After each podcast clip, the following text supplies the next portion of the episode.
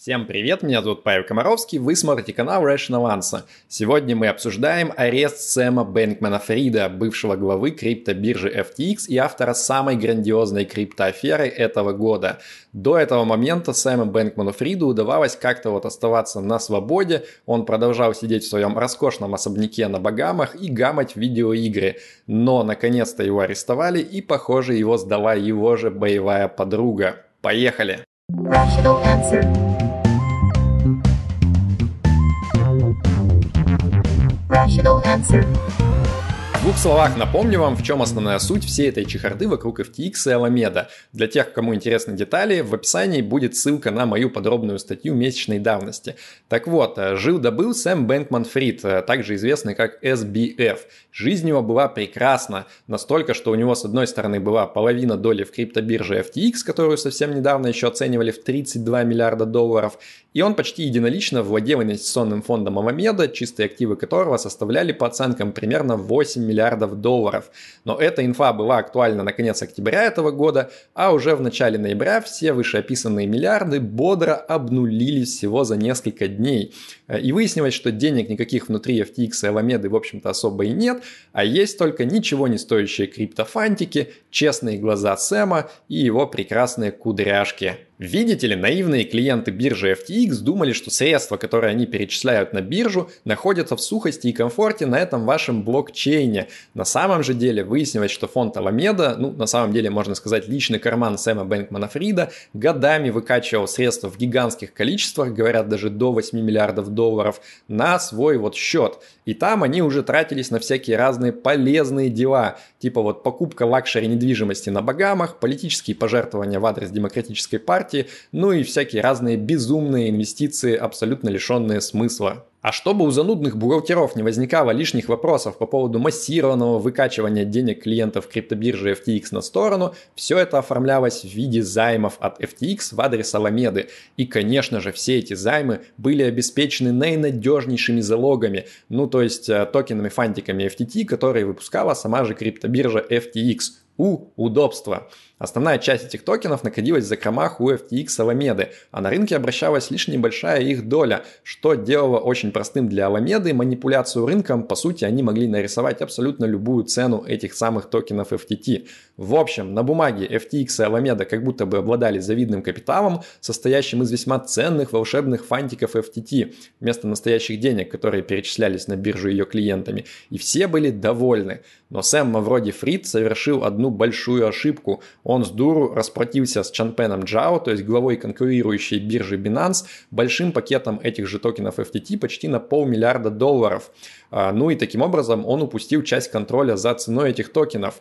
Хитрый Джао дождался подходящего момента и начал массированно и публично сливать свою долю токенов в рынок, таким образом подкосив их цену и начав настоящую панику. По итогу всем криптонам внезапно стало очевидно, что тезис у FTX много денег и они могут расплатиться со своими клиентами, на самом деле нужно читать как FTX владеет только нарисованными и ничего не стоящими фуфлышками, а деньги клиенты и не увидят. Все ринулись забирать свои средства, и криптоимперия Сэма Бэнкмана Фрида официально объявила о банкротстве. Rational answer. С началом банкротства SBF полностью отстранили от какой-либо деятельности, а вместо него рулить процессом пришел суровый ветеран Джон Рэй III, ранее когда-то руководивший процессом банкротства Enron. Так что Сэм заперся в своем здоровенном особняке на Багамах и начал раздавать интервью пачками направо и налево от разных известных журналов типа New York Times до просто рандомных аудиочатов в Твиттере. И, как сам он признавался, много раз во время этого он еще одновременно и гамал просто в игру Storybook Brawl. Подобная активность выглядела крайне странно, ведь э, когда случаются громкие финансовые скандалы, обычно адвокаты строго-настрого запрещают своим подзащитным э, что-либо говорить на публике, ну потому что слово не воробей, оно вылетит, а его прокурор потом в папочку подошьет и потом на суде использует в полный рост. А, Все это породило волну спекуляции о том, что на самых верхах решили Сэма Бэнкмана Фрида ни в коем случае не сажать, ведь у него правильные родители из хорошей семьи, а, всякие разные связи, да и вообще Сэм оказывается один из крупнейших частных доноров Демократической партии США. Да и сам Сэм Бэнкман Фрид на этих самых интервью делал невинные глаза вот такой грустной овечки и говорил, я не мошенник, я просто вот дурачок, такой уж уродился, а что, где деньги? Мама сказала в бидоне. Тем временем в прессе начали появляться крайне занятные подробности. Например, о том, что SBF вместе со своими ближайшими друганами по FTX и Alameda общались активно в секретном зашифрованном чате по названию Wire Fraud. Э, для тех, кто не в курсе, Wire Fraud – это вот такая э, одна из самых часто применимых уголовных статей к финансовым мошенничествам. Расшифровывается как мошенничество с использованием электронных средств. И в США по ней сажают направо и налево. Вот уж действительно косплеем вроде 80 уровня мое почтение. Похожий анекдот стал известен и про ближайшую соратницу Сэма Бэнкмана Фрида, Каролайн Эллисон, которая была гендиректором фонда Аламеда. Ну и говорят, что помимо бизнес-отношений их связывали еще всякие разные. Через месяц после начала работы в Аламеде Кэролайн у себя в личном тумблер-блоге запостила остроумную шутку по типу «Мне в Тиндере указывать, что я нежная и женственная до или после блока, где я говорю про то, что я люблю заниматься финансовым мошенничеством». При этом в воздухе подвис вопрос, кто же сливает такие пикантные подробности про кудряшку Сэма и его друзей, ведь доступ к секретным чатам с крамольными названиями наверняка был только у нескольких людей. Впрочем, некоторые намеки по этому поводу появились 4 декабря, когда кто-то спалил Кэролайн в кофейне в Манхэттене. Ну, то есть до этого Кэролайн Эллисон благоразумно держалась подальше от территории США. А, то говорили, что она в Гонконге, то вроде в Дубай собиралась. А тут вдруг совершенно случайно она обнаружилась в Нью-Йорке в кофейне всего в 20 минутах ходьбы от офиса генерального прокурора Нью-Йорка. Совпадение? Не думаю. Может быть, смышленая девочка Кэролайн просто решила максимально посотрудничать со следствием и сдать всех своих бывших друганов в обмен на радикальное сокращение срока. В итоге Сэм Бэнкман Фрид все-таки был арестован 12 декабря на Багамах и в настоящий момент ожидает экстрадиции в США. Надо сказать, что такая скорость реакции со стороны компетентных органов является беспрецедентной, ведь в свое время ребят и девчат из Тиранос и Энрон арестовали спустя 2-3 года после событий, а тут, значит, подсуетились и всего через месяц уже закрыли парня, что как бы намекает на то, что ответственный прокурор на самом деле обладает уже чемоданом совершенно железобетонных доказательств вины. Само обвинение Бэнкману Фриду, не откладывая в долгий ящик, предъявили на следующий же день 13 декабря. Причем поучаствовать в избиении Кудряша, кажется, решили вообще все, кто мог хоть как-то до него дотянуться. Одновременные обвинения прозвучали аж от трех ведомств сразу. Комиссия по ценным бумагам SEC заявила, что Сэм обманул инвесторов в FTX, соврал им, значит, что пилит самую современную и надежную криптобиржу, собрал под это почти 2 миллиарда долларов, а сам на самом деле, сейчас будет цитата, построил карточный домик на фундаменте из лжи. Вот так вот. Комиссия по торговле товарными фьючерсами CFTC в своем 40-страничном документе обвинила его в растрате 8 миллиардов долларов клиентских средств, а также выкатила самое подробное объяснение, что там вообще происходило. А, говорят, что в частности деятельность FTX была мошенничеством с самого начала, ведь там даже в программный код были встроены специальные бэкдоры, которые позволяли Alameda вообще делать все, что ей угодно на этой самой карманной бирже без какого-либо вот неограниченного на самом деле кредитного лимита. Ну и, наконец, прокуратура США по Южному округу Нью-Йорка уложилась всего в 14 страниц, но зато напихала туда аж 8 разных обвинений. От мошенничества против клиентов и кредиторов FTX до отмывания денег и, внимания заговора по обману Соединенных Штатов Америки вместе с нарушением избирательного права. Надо отметить, что из всех трех обвинений только одно является по-настоящему уголовным за авторством прокуратуры США, но по тональности формулировок уже сейчас понятно. Если Сэма признают виновным, а в этом, в общем-то, сомнений больших нету, то коли трансгуманисты не придумают какие-то радикальные способы продления жизни хотя бы до 145 лет, у него есть все шансы досидеть за решеткой до ее конца. Ну и отдельная вишенка на торте – это щедро разбросанные ссылки на интервью самого Бэнкмана Фрида по текстам обвинений. Ну серьезно, там прям ребята пишут, «Э, мы это не сами придумали, это обвиняемый сам про себя рассказал в интервью за последние две недели. Как говорится, никогда еще работа прокурора не была так легка и приятна. Rational answer. Вообще, еще за день до ареста Бэнкмана Фрида ожидалось, что он будет выступать 13 декабря перед Конгрессом США по видеосвязи и отвечать на разные неудобные вопросы, а вместе с ним должен был выступить Джон Рэй III. Напоминаю, что это назначенный управляющий банкротством FTX. Еще до заседания в сеть слили заготовленные тексты речи обоих, и вот там-то примерно понятны тезисы и позиции обеих сторон. У текущего заведующего банкротством FTX Джона Рэя аргументы в основном в стиле «много дерьмища я повидал в своей жизни, но такое вижу в первый раз». Перечислю тезисно. Практически отсутствующая нормальная внутренняя бухгалтерия и полное переплетение средств FTX и Alameda. За последний год около 5 миллиардов долларов потрачено на ковровые инвестиции сомнительнейшего качества, большинство из которых стоит сейчас в разы меньше, чем при покупке, а платежи инсайдерам насчитывают как минимум 1 миллиард долларов. IT-инфраструктура обеспечивала топ-менеджерам прямой и бесконтрольный доступ к активам клиентов биржи, а при этом приватные ключи от кошельков с криптой на сотни миллионов долларов хранились без какого-либо шифрования в открытом виде.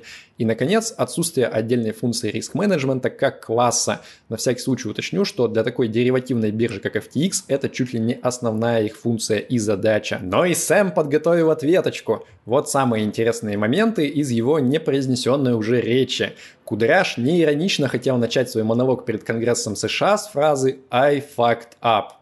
Также SBF жалуется, что плохие бояре, ну то есть юристы из FTX US, надавили на хорошего царя, естественно, самого Сэма, и продавили чуть ли не против его воли решение о запуске процедуре банкротства. А вот как бы не это банкротство, то Сэм бы в итоге всех, конечно же, спас, ведь у него есть полные карманы подписанных соглашений о намерениях от кучи инвесторов, которые просто жаждут своими деньгами заткнуть дыру в балансе FTX. Ну-ну. Также Джон Рэй III редиска и не отвечает на письма Сэма. Что это он жалуется, что бухгалтерия плохая и даже нет списка инвестиций от FTX? Конечно же, список есть в секретной Excel у самого Сэма на домашнем компе. Мог бы и попросить. А вообще, этому Джону Рэю Третьему нужны только деньги, деньги, деньги. Он вот, как и было в случае с Энроном, просто жаждет на комиссиях заработать 700 миллионов баксов э, вместе со своей бандой банкротистов профессиональных. В паре мест Сэм впрямую обвиняет мистера Рэя во лжи. Том числе SBF усиленно напирает на то, что у американского подразделения биржи FTX якобы был совершенно отдельный баланс, и она была, в общем-то, способна выплатить всем клиентам все деньги, а ее взяли и забанкротили. Кстати, в документе от CFTC, который я упоминал раньше, подробно расписано, как в начале ноября Сэм изо всех сил пытался наскрести по сусекам деньги, чтобы закрыть дырку в балансе именно FTX US. Ведь он прекрасно знает, что именно от обмана американских инвесторов можно получить самый быстрый экспресс-билет на нары. Следующий тезис «Во всем виноват Чан Пен Джао, давайте лучше его накажем». И, наконец, самое трогательное – это то, что Сэм полностью подтверждает один из выводов Джона Рея третьего. Он говорит, в FTX у нас не было команды риск-менеджмента, ответственной за мониторинг рискованных клиентских позиций. Но это почти так же круто, как если бы начальник авиакомпании в суде по поводу авиакатастрофы заявил, «Э, знаете что, у нас и пилотов-то, в общем-то, в штате нету, все летало как-то само. И надеялся бы, что это поможет ему скостить срок. В общем, по итогу, если честно, одна из двух высказанных версий мне кажется правдоподобной чуть-чуть больше. Оставлю на суд зрителей, какую конкретно я имею в виду. Думаю, у симпатяги Сэма все сложится хорошо. Беспокоиться о крыше над головой и о пропитании больше ему не придется в жизни, ведь об этом на ближайшие 125 лет сможет позаботиться любезно государство США. Кстати, после пары дней в багамской камере вместе вот с багамскими же тараканами и отсутствием смузи веганских на обед, Сэм, возможно, вот уже передумал немножко о том, что экстрадиция в США – это страшная штука, и, я думаю, может быть и ждет даже ее с нетерпением. А клиентов биржи FTX ждет чуть менее радостное будущее. Процесс банкротства, скорее всего, будет долгим и мучительным, а надеяться на то, что вот какие-то средства удастся вернуть, можно только в небольшой доле. И говорят, что некоторые хедж-фонды уже занялись выкупом э, требований к FTX у недовольных клиентов. Рыночный ценник по таким сделкам, ну, в среднем от 3 до 8 центов за доллар. В Твиттере уже обсуждают, что перед Джоной Хиллом явно маячит очередная прорывная роль. Ведь Майкл Льюис, автор нашумевшей книги «Игра на понижение», уже продает права на киноадаптацию своей не написанной еще книги про Сэма Бэнкмана Фрида. Отдельного упоминания достойно и то, что вот Чан Пен Джао, который вроде как вышел победителем в этой борьбе, ему тоже может в итоге прилететь. Американцы, судя по всему, не очень рады тому, что какой-то непонятный канадо-китайский выскочка укоротил их отечественного Сэма Бэнкмана Фрида Кудрявого. Вот они и думают, а может в адрес Binance тоже какие-нибудь обвинения объявить? Ну там в отмывании денег, в обходе санкций. Ну типа вот в итоге сгорел FTX сарай, гори Binance хата. Ну а криптонов в целом, гадалки не ходи, рано или поздно ждет тотальное ужесточение регулирования и закручивание гаек. И судя по энтузиазму, вот с которым на еще не остывшие трупы в TX бирже напрыгнули разные государственные агентства, там SEC, CFTC, Генеральная прокуратура, недостатков желающих порегулировать криптоиндустрию за ее полное вымя не так уж э, и есть, в общем-то, этого недостатка. Хотят все. И как бы этому не противились шифропанки, похоже, что какое-то регулирование все-таки действительно нужно, ну, потому что практика показывает, что без этого самого регулирования криптоны как ни стараются, из каждой красивой идеи рано или поздно получается какая-то лютая скамина. На этом на сегодня все. Надеюсь, вам было интересно. Подписывайтесь на мой YouTube канал и ждите продолжения новостей про сагу FTX и Бэнкмана Фрида. Да пребудет с вами разум. Пока.